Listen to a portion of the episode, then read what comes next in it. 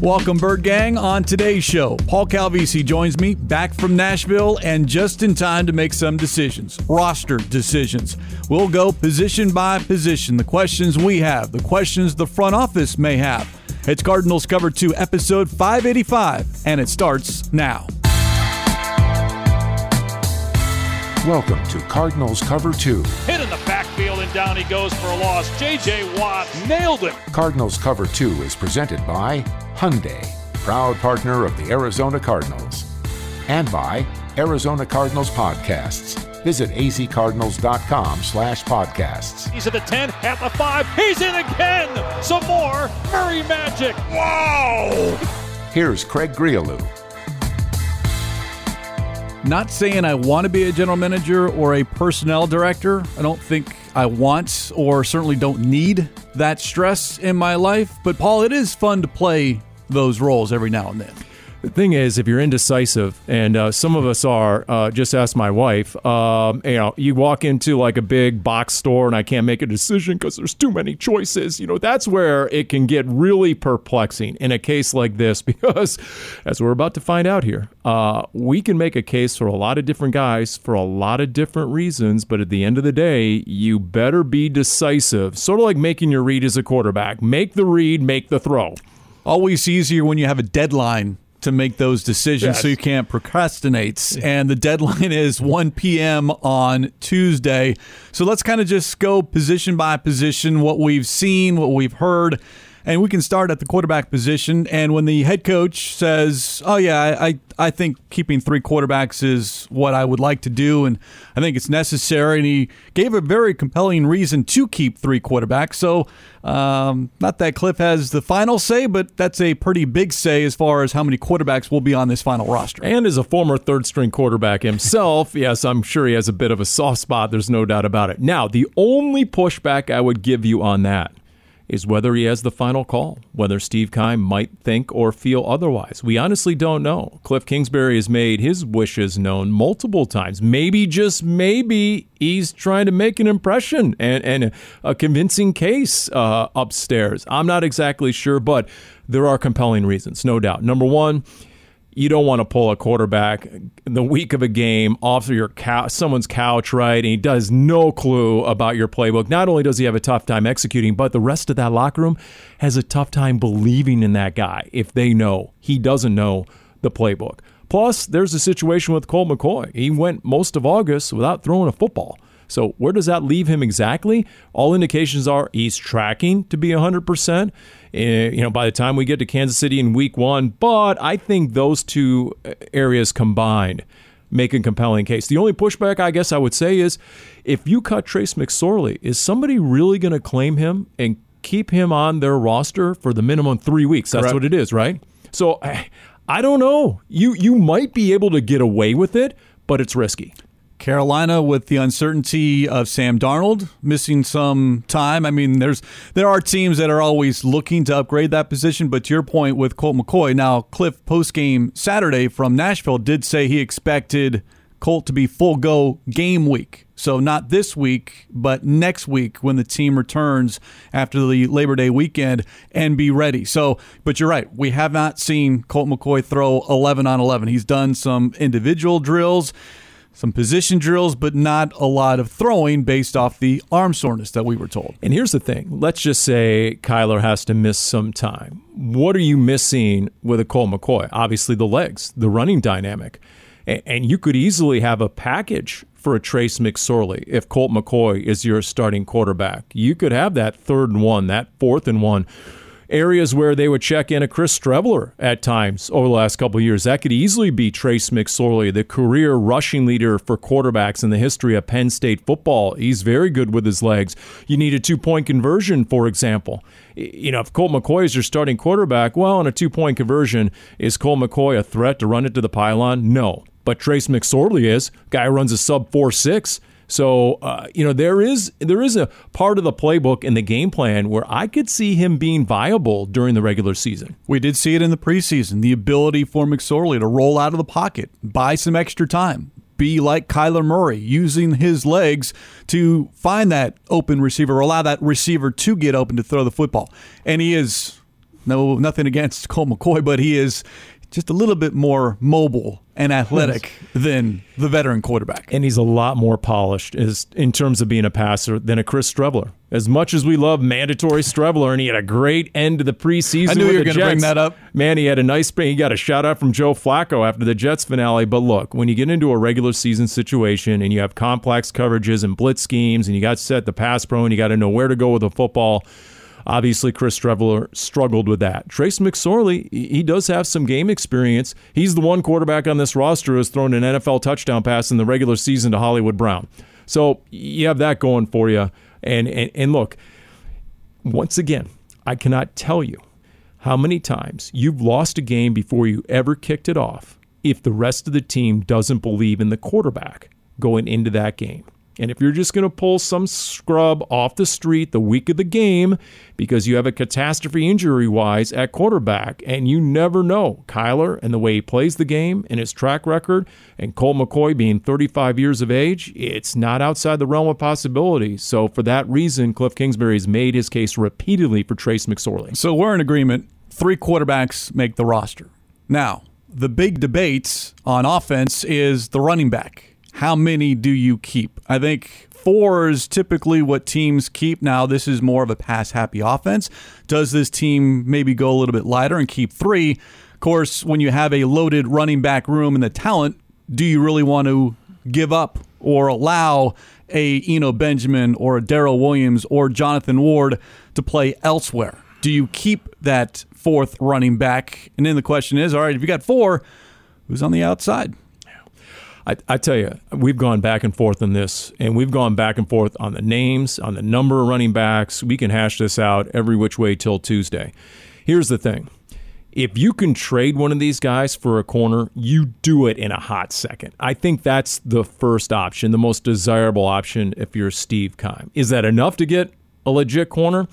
Uh, third, fourth, fifth string running back? Probably not. But you would make it part of a package. Now, if there's no trade there on the horizon, yeah, you got a tough decision.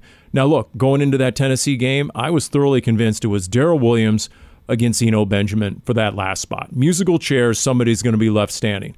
Both of them made plays. Both of them came out a lot earlier than I thought. Uh, we were expecting both those guys to split time over the entire first half. Instead, they split time over the first quarter, and then Keaontay Ingram picked up the last three quarters. I don't think they're cutting Keaontay Ingram.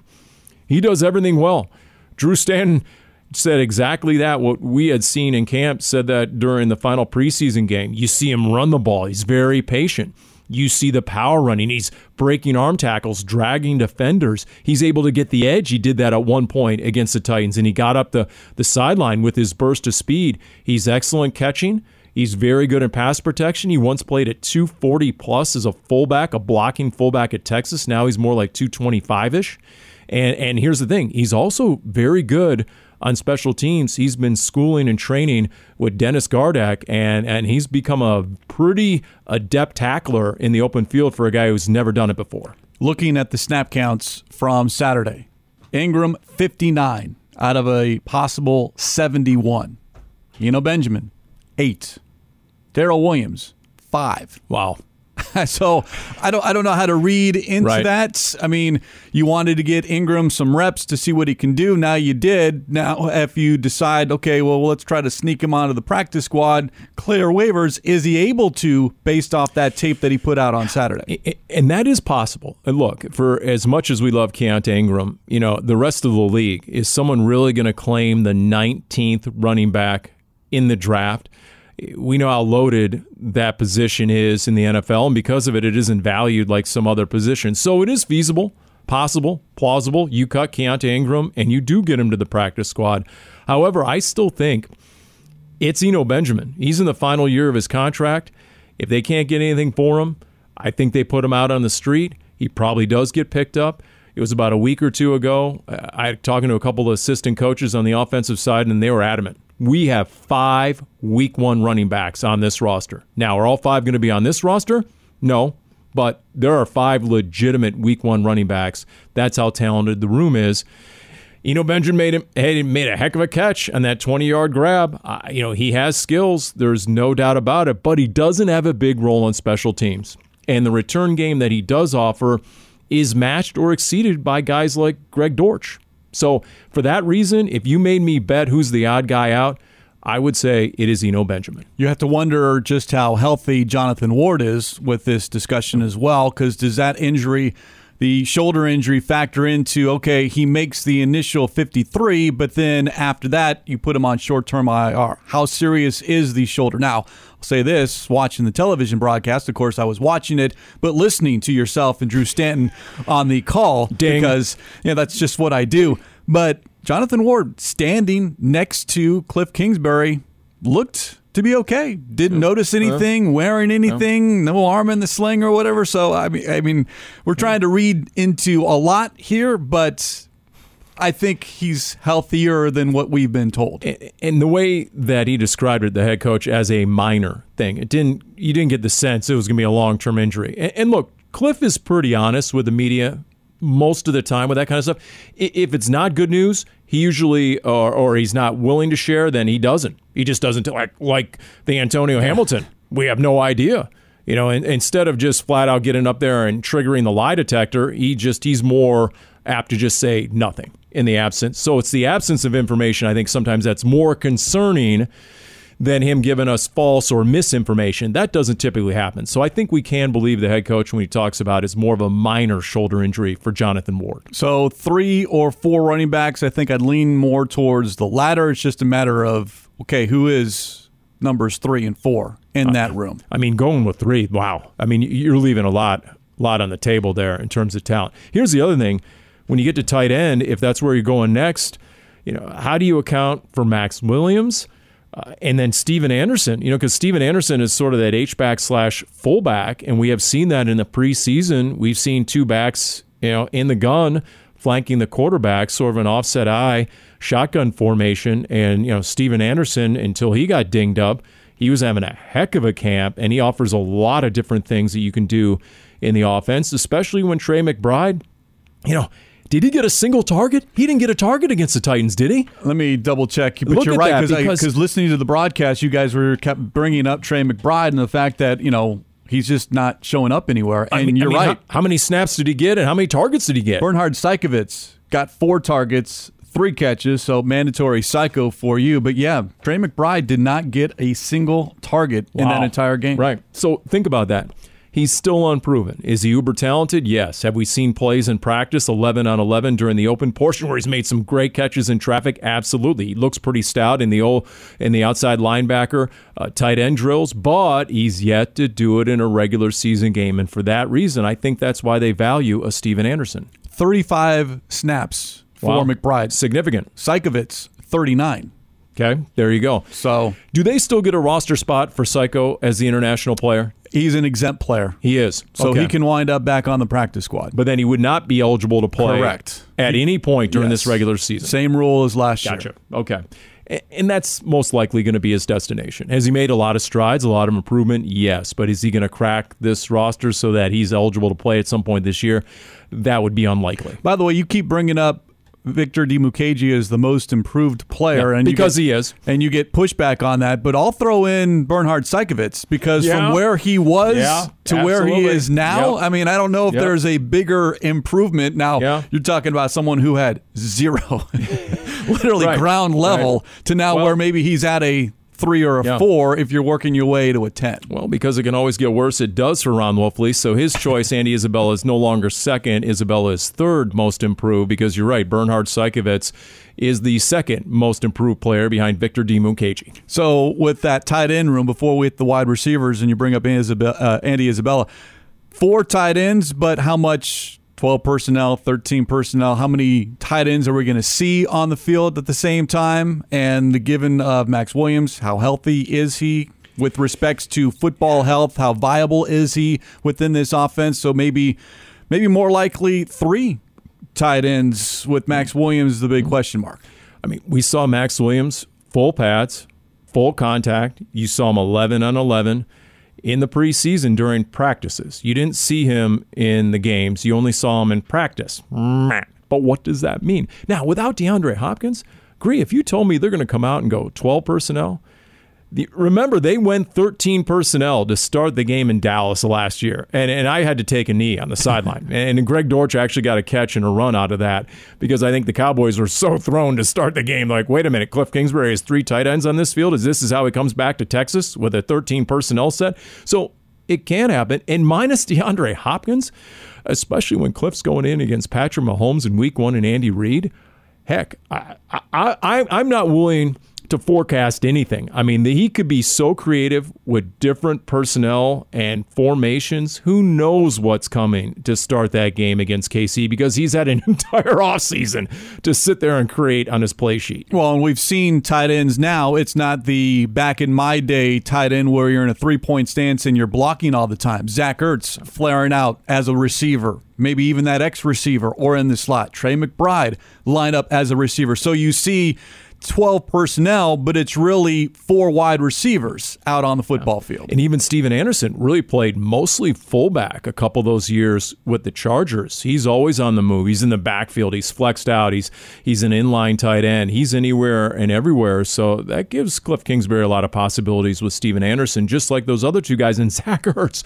Remember Zach Ertz starting Cardinals camp getting a shout out from the head coach and how good he looked and how he spent every day of the offseason working with J.J. Watt and Buddy Morris.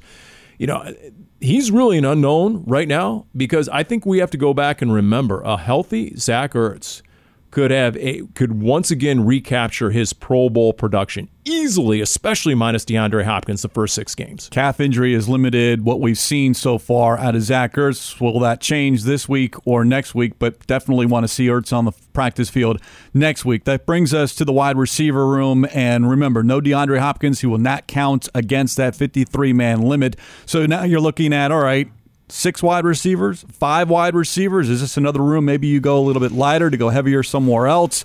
But when you're talking about five or six, that number six is the real question mark because I think we're both in agreement. If you go six, it's Andy Isabella. If you don't go six, then Isabella's somewhere else playing for an NFL team. And just like an Eno Benjamin or one of the running backs, if you can make a deal for Andy Isabella and trade him away, especially in your attempt to secure a cornerback, which is a four alarm fire right now, then you do it.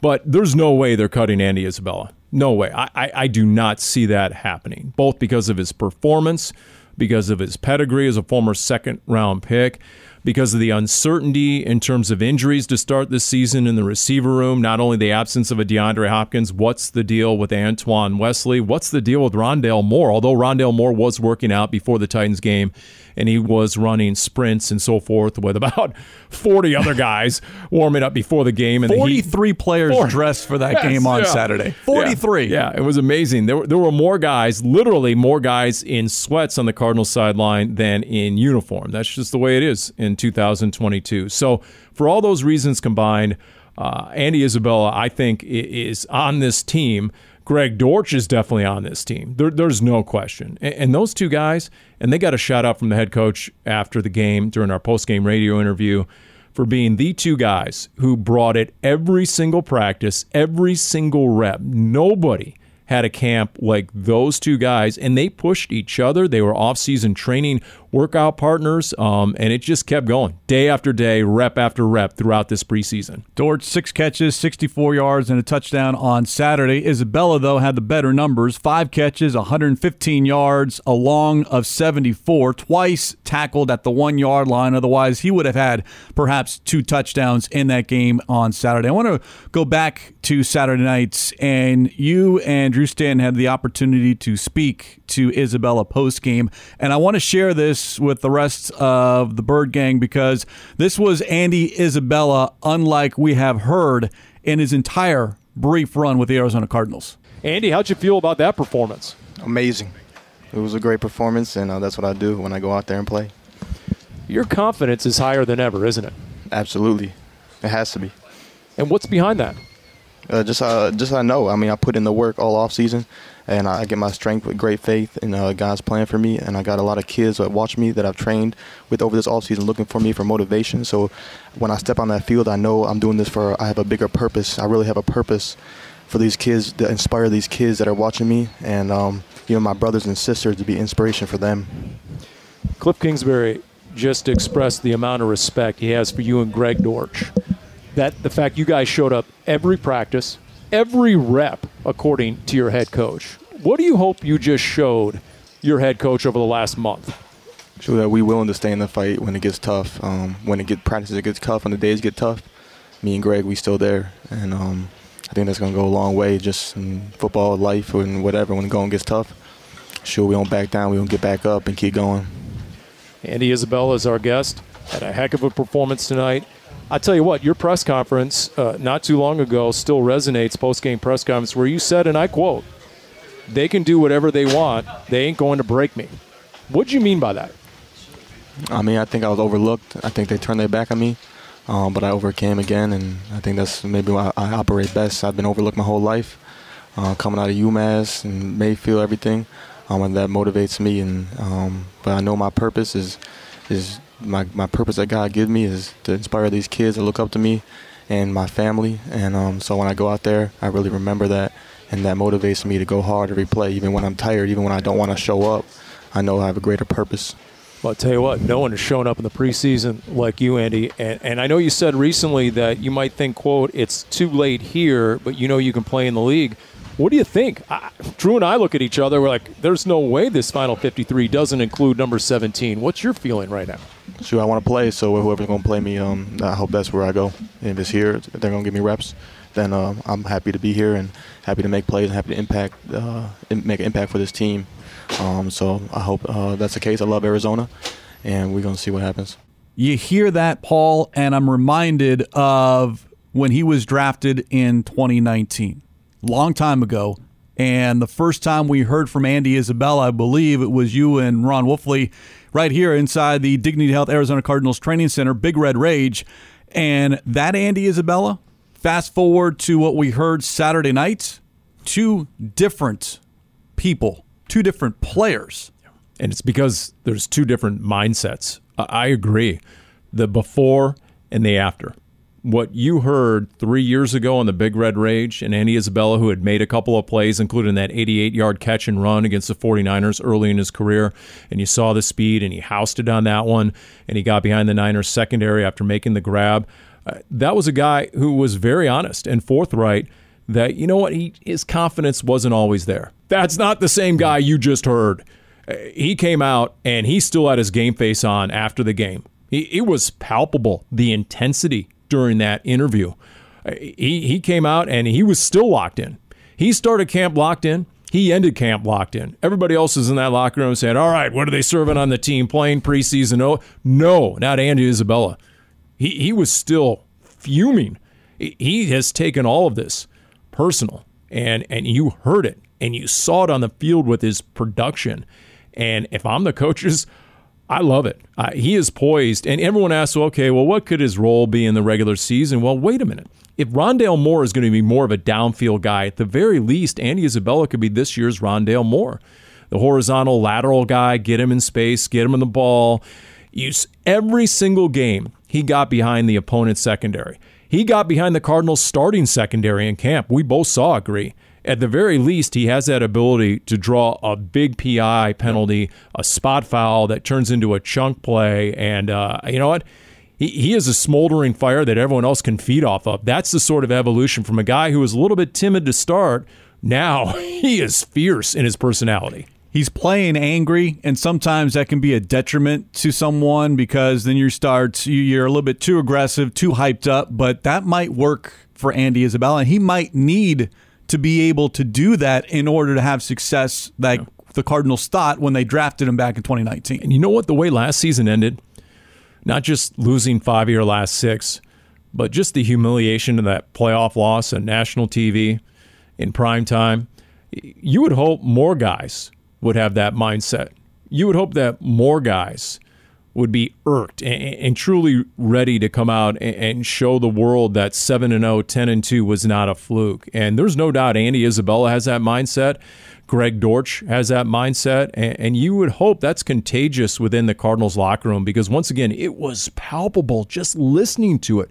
Drew Stanton and I immediately looked at each other like, wow, interesting. And then, you know, we just gave him the floor and, and let him talk and, and share his mindset because it was a pleasure to watch him work in practice and in the games.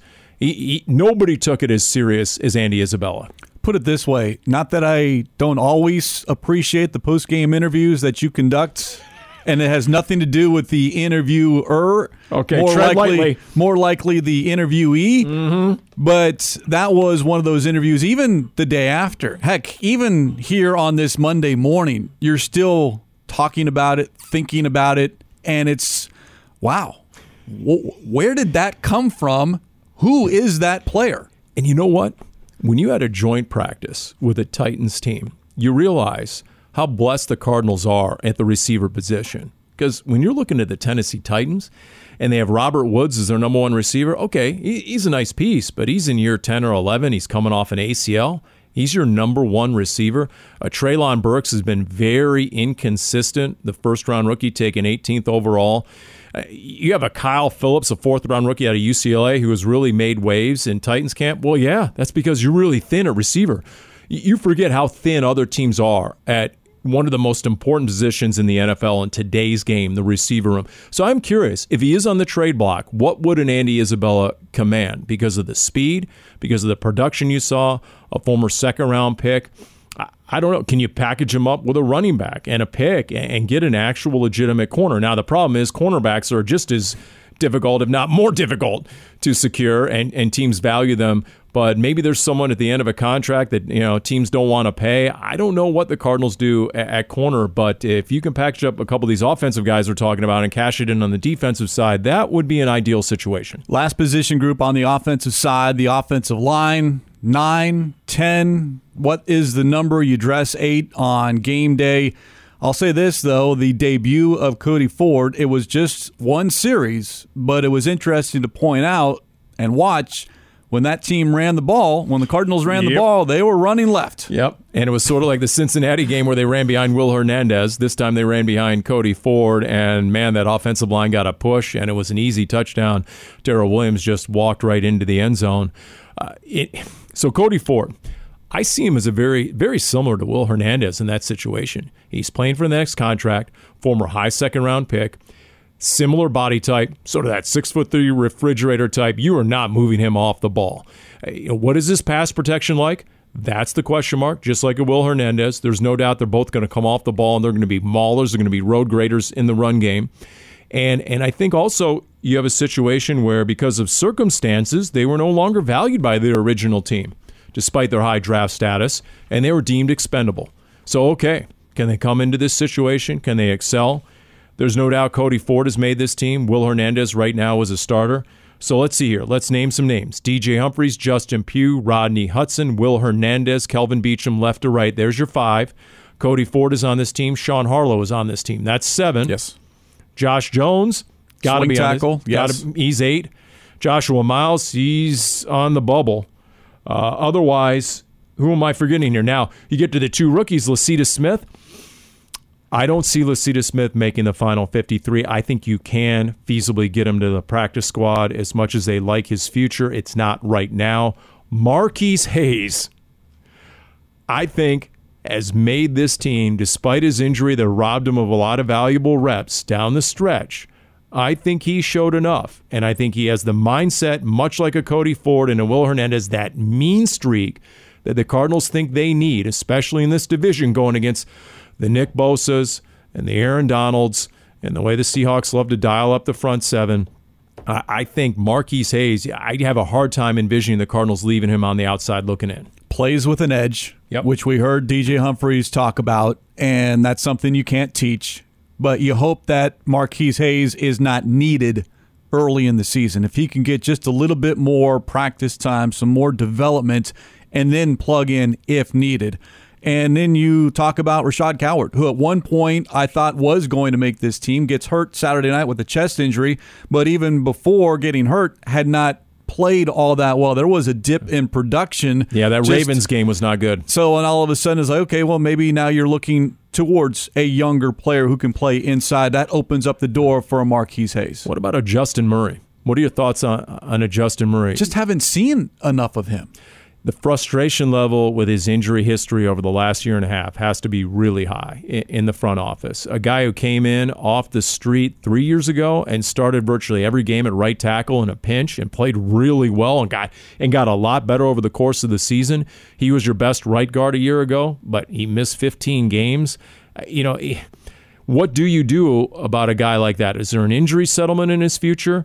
Is he put on pup in some way? Now, I don't know, but I, I think Justin Murray is a tough decision that they just can't continue with him based. It's more on availability instead of ability. Well, remember the battle at right guard. There was supposed to be a healthy competition amongst Will Hernandez, Justin Murray. I know Josh Jones was thrown into that mix by the general manager, but more, let's see what we've got in a Will Hernandez and Justin Murray. And that was never a competition. Never. And it was always Will Hernandez. He might have gotten the first look, but then before Justin Murray was able to really do anything, he gets hurt, and he's just stayed on the sidelines. I think the trade for Cody Ford and the willingness to give up a fifth round pick for Cody Ford knocked out Rashaad Coward and Justin Murray.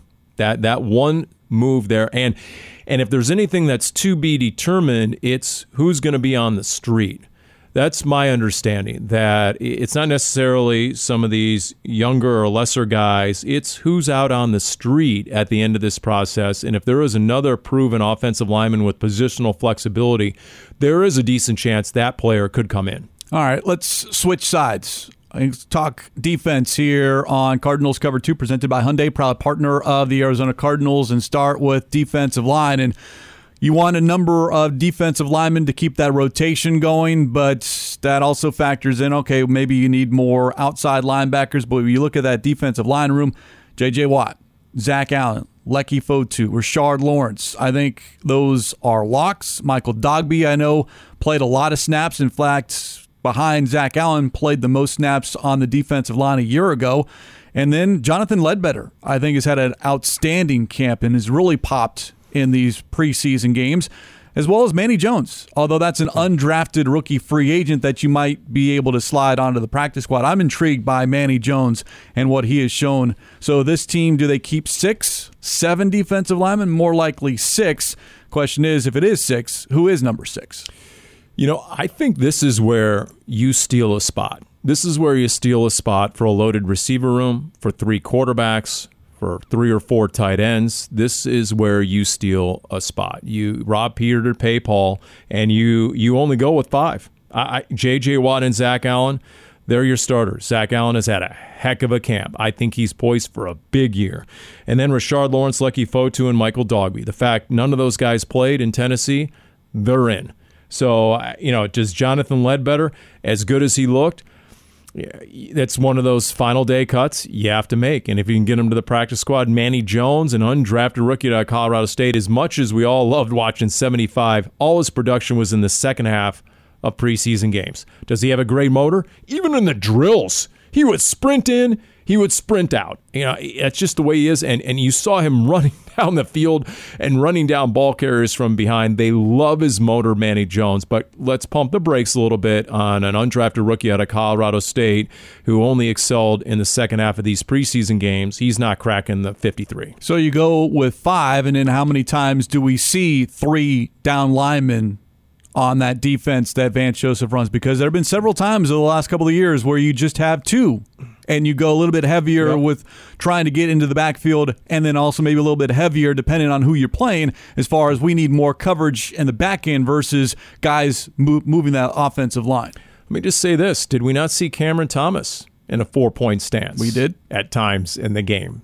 Cameron Thomas, the former nose tackle for San Diego State, now listed as an outside linebacker. And yes, we've seen him down the field 20 yards in coverage on a tight end as well. There's no doubt about that. But in a pinch, there's a package where if you need to load that line of scrimmage and stack the box, he can easily get in that five, four point stance as a five technique or whatever. So I think Cameron Thomas is almost akin to a, a swing offensive lineman. He can play up and down that line and that's some of the justification justification for keeping a third round rookie on this roster. Here's another name I'll just throw out there that don't forget. Uh, Corey Peters is still out yes. on the street. So if in need, knock on wood, you're not. But in case of injury, there is a veteran who's out in the street. Uh, you know, much like we talked to Darren Urban about some of these corners that are out there. Maybe you don't bring in that that big name corner until after week one because now you're not beholden to a guaranteed salary the entire length of a season.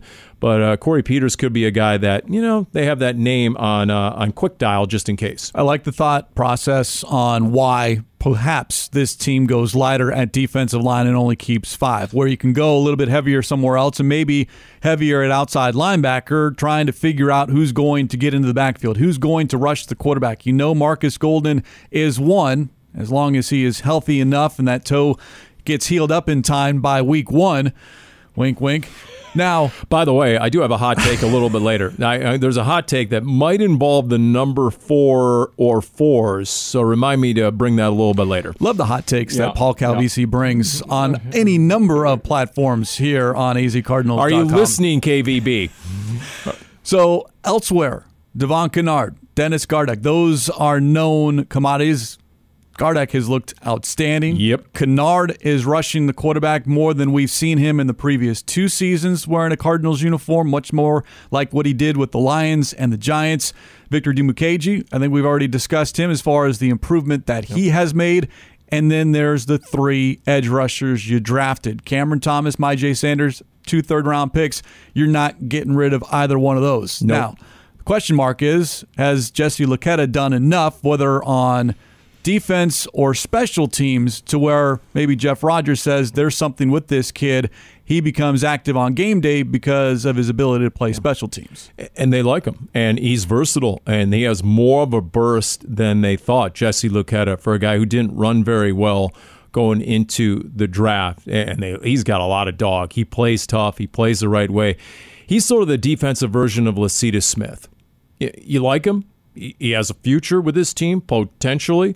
But as a day three pick, you just can't justify keeping him on the final 53. And you don't figure that another team's going to put those guys on their final 53. So Lecitus Smith and Jesse Luketa are two of the last names you cut, but they are going uh, going to be on the outside looking in and probably headed to the practice squad. Something to think about because I at one point during training camp I thought the entire draft class had the potential to make the roster, and that's that's unheard of when you have you know day three picks and you hope that you're able to develop them, not initially make the 53 man roster. But I'm really fascinated to know what's going to happen at outside linebacker because if you did have if you did have that alpha as far as getting to the quarterback, i.e. Chandler Jones, then you might be able to go lighter at outside linebacker. True. But we keep hearing, well, we're going to do it by committee.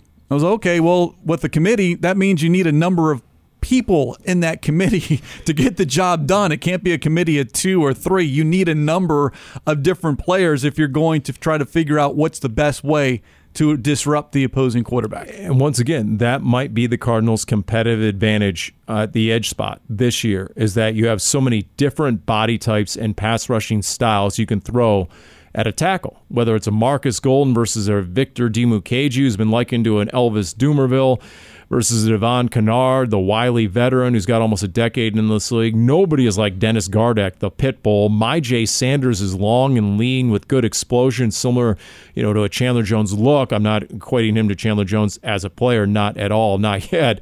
But then a Cameron Thomas, who's more of a power guy. And then, Gree, we've also seen Isaiah Simmons and Zaven Collins yep. off the edge at times. There are definitely packages in Vance Joseph's playbook where you see those two former first round picks positioned off the edge, getting after the quarterback. So there's a lot of possibilities. And I think, once again, that's. That's the Cardinals' competitive advantage. Do they have the big name Pro Bowl pass rusher? No but they have enough to give an offensive line a lot to think about every Sunday as to what exactly is coming snap to snap. You bring up the two inside linebackers. I don't know how much we'll see Isaiah Simmons play naturally in inside linebacker position, but Simmons, Collins, they're making the team. And then you look at the others. Nick Vigil's making this team. He is your Jordan Hicks for this year as far as being that veteran presence. And yep. then Tanner Vallejo, Joe Walker, Ezekiel Turner, guys that have made their mark on special teams. And Zeke certainly would like to play more defense. How many inside linebackers does this team keep when you have more need as far as edge rusher and perhaps more of a need in the secondary? Do you have the numbers on Tanner Vallejo? Because he got a brief appearance in Tennessee. And man, we immediately called his number. You just see the smarts, the instincts, the the intellect from a Tanner Vallejo when he gets playing time. He is so productive. We saw him two years ago, the end of the 2020 season, where he came in in the lurch at the Rams and he had like a dozen tackles in three quarters. So I was curious what he ended up with because I know we called his name at least twice and he couldn't have had very many snaps against the Titans. Two tackles, one tackle for loss, and Vallejo played just 12 snaps. There you go. So he's on this team. Um, in terms of you know where it's going to, Joe Walker's on the outside looking in. That's just the way his career has gone, and I think that's the way it's going to continue.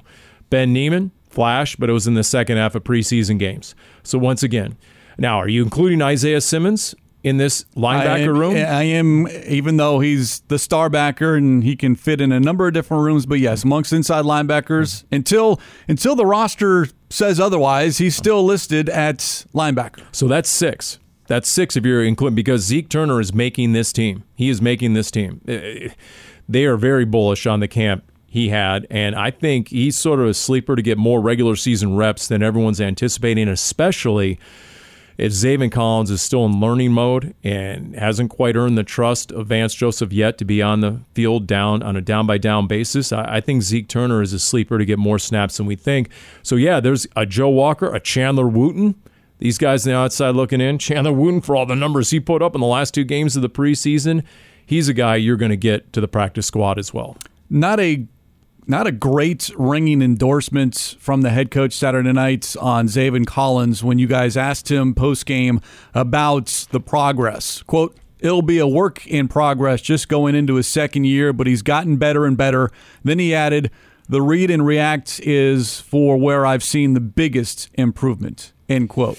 And that's what's needed is the read and react. Is you know if you could take the instincts and the experience of a Chandler Wooten, for example, a three-year starter in the SEC at Auburn and a team captain, and put it into the body and measurables and athletic traits of a Zaven Collins, you would have an All-Pro linebacker. So Zaven Collins still has to develop those instincts, the read and react, playing fast, the ability to shed blocks, use his hands, not his shoulder, don't get tied up by offensive linemen. Those are all things that he's continuing to work with. So here's the thing Andy Reid would be most likely to do exactly what Kyle Shanahan did in week one, 2020, when they saw Isaiah Simmons out there as a raw rookie at inside linebacker. And what did they do? Here comes the wheel route out of the backfield. It was either Raheem Mostert or Jeff Wilson. I forget who it was. And 80 yards later, gone for the Niners' first touchdown of the game because they put that running back, that speedster on Isaiah Simmons. There was a slight hesitation, and it was too late. He got behind Isaiah Simmons. Jimmy G hit him, and there you go. The Niners had the lead. Now, the Cardinals came back and won that game beyond like 1,400 catches from DeAndre Hopkins. But I'll never forget that game for three reasons. One, the way it started. Two, there was nobody in the stadium at Levi's. And three, it was also the NorCal fires. You couldn't see beyond the upper deck as planes were landing at San Jose International. When you just watch 25 on the football field and trying to figure out what's he doing, because big picture, it's, it's hard to pinpoint individuals on defense when you're watching the game live. But if you go back and watch the broadcast, because you brought it up, leading with his shoulder, and what do you say last year. He got hurt against the Browns, hurt his shoulder, and then re injured it again against the Packers midway yep. through the season. But he leans with the shoulder and he. I'll say this Saturday night, he led with the shoulder and knocked the offensive lineman on his heels in order to make the tackle. But how many times can you get away with leaning with the shoulder if already we saw last year you hurt the shoulder and you weren't able to see the football field? And that's a backup offensive lineman that he dominated. Is he going to be able to do that with a starting offensive lineman who's going to play during the regular season? Most likely not. And that's part of the process because when he played, he played at a high school. It was such a small population in rural Oklahoma. He was so dominant for his size. He would literally just run through kids. And then he got to college and he didn't have a bunch of big time offers. He went to Tulsa. And then in that conference, on that roster, he's able to so dominant physically, he's able to run through guys and get to the ball carry. You can't do that in the NFL. You have to be able to extend your arm, shed the blocker, keep them off you. And so that is part of the process. But to come full circle on my thoughts, if he's on the field week one against Andy Reid and Patrick Mahomes, there's no doubt they're going to target 25 and they're going to test him. So for that reason, I think we're all curious how many regular season reps is Zaven Collins truly going to get to start this season? All right, let's move to the third level of defense in that secondary. Looking at the cornerback position, this is a position that certainly we think in fact, we've been talking about needs to be addressed and probably addressed yesterday, but it is coming. Byron Murphy, Marco Wilson, Antonio Hamilton, question mark with what's going on with Antonio Hamilton, Christian Matthew, the draft pick. You got Josh Jackson, the former second round pick, Jace Whitaker, who manages to make this team or at least be viable, as a practice squad player. But that's just not enough for me going into week one facing the Kansas City Chiefs. So let's start with the unknown before we get to the known. The unknown, the big question mark, underline it, is Antonio Hamilton. What happened? What's going on? What is the near future? Based on the head coach and just what we know in terms of the body language and how he's answering the questions, I'm not counting on Antonio Hamilton against Kansas City. He told you, Andrew Stanton, when you were asked about a postgame, quote, unexpected situation. Yes. So that portends and forecasts a longer type deal than I think we anticipated. Because if it was going to be more of a short term, I think he'd work that into the answer. Not unlike a Colt McCoy, who's expected back. Uh, not unlike uh, Jonathan Ward, it's called my. You know, he'll give you a little hint or a yeah. tip that it's it's minor or it's major. In this one, I think the absence of information indicates it's more major than anything. So if you're going forward without Antonio Hamilton, which is a dire situation because you're already thin and he had just become CB2, then your starters obviously are Byron Murphy. You don't have the luxury right now of putting Byron Murphy inside. He's going to have to be outside. And then Marco Wilson, who gave up a couple of catches to start the game in Tennessee against including one big grab against Robert Woods. So that wasn't exactly confidence building. And then behind him a Josh Jackson, a Christian Matthew, you know, Christian Matthews really raw. Has he shown up as a seventh round rookie out of Valdosta? Maybe exceeded expectations? Absolutely. But you're going to let him go out there against a Patrick Mahomes in week one? I think not. So, with that in mind, this is where a bold move has to be made. And and can you is it realistic to think you could trade someone at the back end of a position room that's loaded, like an Eno Benjamin or Andy Isabella, and, and, get something of value in return when it comes to cornerback, one of the most coveted positions in the NFL and the most difficult to find? I think not. And this is where my hot take comes in. Are you forced to trade a player of value to get a corner? Are you forced to trade, oh, I don't know, with the emergence of a Greg Dortch and an Andy Isabella? Is Rondale Moore expendable?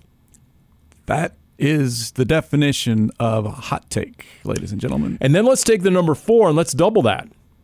You are have a lot more talent in the outside linebacker room than you er, first thought.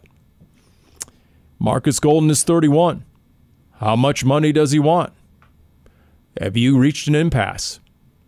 Didn't he tweet something out today? about you got to stand for something or you'll exist for nothing. There was some sort of cryptic tweet that he sent out the day of this recording, Gree. And he hadn't sent anything out since August 1st, where he also made it known that he thought he was underpaid and undervalued. Here is the exact direct tweet from Marcus Golden, who hasn't tweeted from his own account since August 1st. Which was also the last day he practiced. If you don't stand for something, you'll fall for anything. Three exclamation points. Now, read into that what you want, but yes. Okay, I will. Thank you for asking. Maybe one last final offer was made by the Cardinals, who reportedly are 17 18 million under the cap. But really, feasibly they're about 10 million under the cap because teams usually keep about 7 million or so just for emergency situations over the course of a regular season. So Marcus Golden, is he deserving of more? Absolutely. He, he's being paid less this season than a Dennis Gardeck. So yes, Marcus Golden is, but how much does he want? How much are the Cardinals willing to pay a 31 year old pass rusher? So for that reason, Craig, is it really that radical to think you have a serious need at corner. And if you have to give up something or someone of value, a name player, could you also put Marcus Golden on the trade block and see what he might fetch in return for a corner? Wow. Had not even considered that a possibility. But that's why, Paul, you bring the hot takes because you're able to think outside the box for the betterment of the Arizona Cardinals. Well, when you have three plus hours on a team plane on the way home, maybe it's too much time to think, and maybe you're dangerous to yourself and the listeners. To find listeners here are Cover too. But I'm just throwing that out, uh, thinking out loud, literally as to what I was considering on the way home from Nashville because you have to figure out the cornerback position. And that was reinforced, was it not, by what Cliff Kingsbury said after the game in our post game interview. Something that they needed to go outside and look for. I'm paraphrasing, but yeah, the head coach did drop that bit of knowledge on the broadcast on Saturday. Last position group, and this is nothing against Matt Prater, Andy Lee, Aaron Brewer, but your three special teams guys, they're they're fine. We saw Prater kick. Yep. We saw Andy Lee boot the ball in Tennessee. I've got no issues with any of those three. But the safety position, is this a room where maybe you go a little bit lighter and you're counting on Budda Baker and Jalen Thompson to continuously be available, meaning they're playing every single game on the field for darn near every single snap. But Charles Washington, James Wiggins, a couple of special teams players maybe you go with three or four. Maybe it's a, a little bit lighter of a room just based off of Budda and JT being on the field as much as they are. I'd love to know the chest injury situation with Charles Washington. That that that is an unknown, and he is a very valuable guy uh, on special teams. And based on what we saw in this preseason, he's definitely a better tackler in the open field than a James Wiggins or a Deionte Thompson. I would not be surprised if those two young guys are in trouble. I just, it, once again, if you're going to save a spot, just like defensive line, I think safety could be the area you save a spot. You have that reliability, knock on wood, of a Jalen Thompson who played the most snaps of any Cardinals defender a year ago, a Baker, an all pro safety. Those two guys ain't coming off the field. Okay. So that Isaiah Simmons is considered yes. a safety. So with that in mind, uh, James Wiggins, he had a couple moments against Tennessee, he had a big hit. You know, he had the, interception off off the deflection, but he also had a lot of missed tackles in those three games. And and, and I don't think Deionte Thompson did anything that screams he's got to be on this team. So depending on where Charles Washington stands, uh, once again, I think they, I really do think they go lighter in the safety room because uh, they're loaded elsewhere. The only time I no, uh, noticed Deionte Thompson during training camp is when Budda Baker wasn't playing or Jalen Thompson wasn't playing. All of a sudden, number 22 is getting some reps with the first team.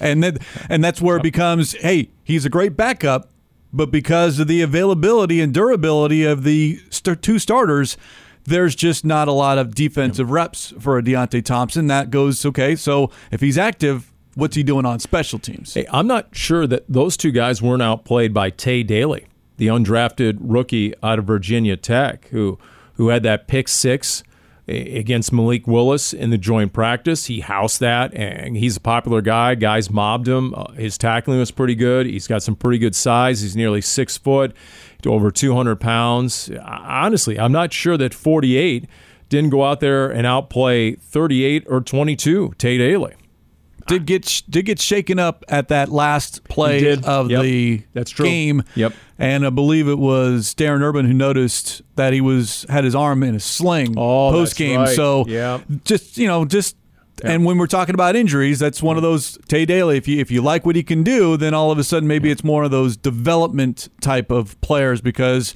youth is always served in the National Football League. Hey, just like offensive line, if there's a veteran safety who's released, who's who's among those final cuts and is out on the street and is sitting there on waivers, I would not be surprised if the Cardinals go after a veteran backup safety off the street. Well done, Paul. I think we went through every single position. Now, the question is just how accurate are we when we kind of go position by position and trying to figure out the best 50 because if you add the three specialists, that makes it 53. But the best 50 is at 25 offense, 25 defense. You go heavier on offense because of the nature of the quarterback and the head coach, and you want to be able to put points on the board. I'm really hmm. interested to see what this team is going to look like. Maybe not this week, next week, game week, when you kind of get through the first wave of cuts. Anyone get claimed? To your point about trades, is a player acquired? There's still a lot of moving parts even after Tuesday's 1 p.m. deadline. What's the stat that the Cardinals has spent the second most money in the NFL on their offense? Correct. that's correct. Top yes. three at least, and their bottom three in spending on the defense. So when the final 53 comes out, if it's weighted towards the offense, as you mentioned, then it makes sense because that's where the expenditures are. That's where the financial investment is currently constructed.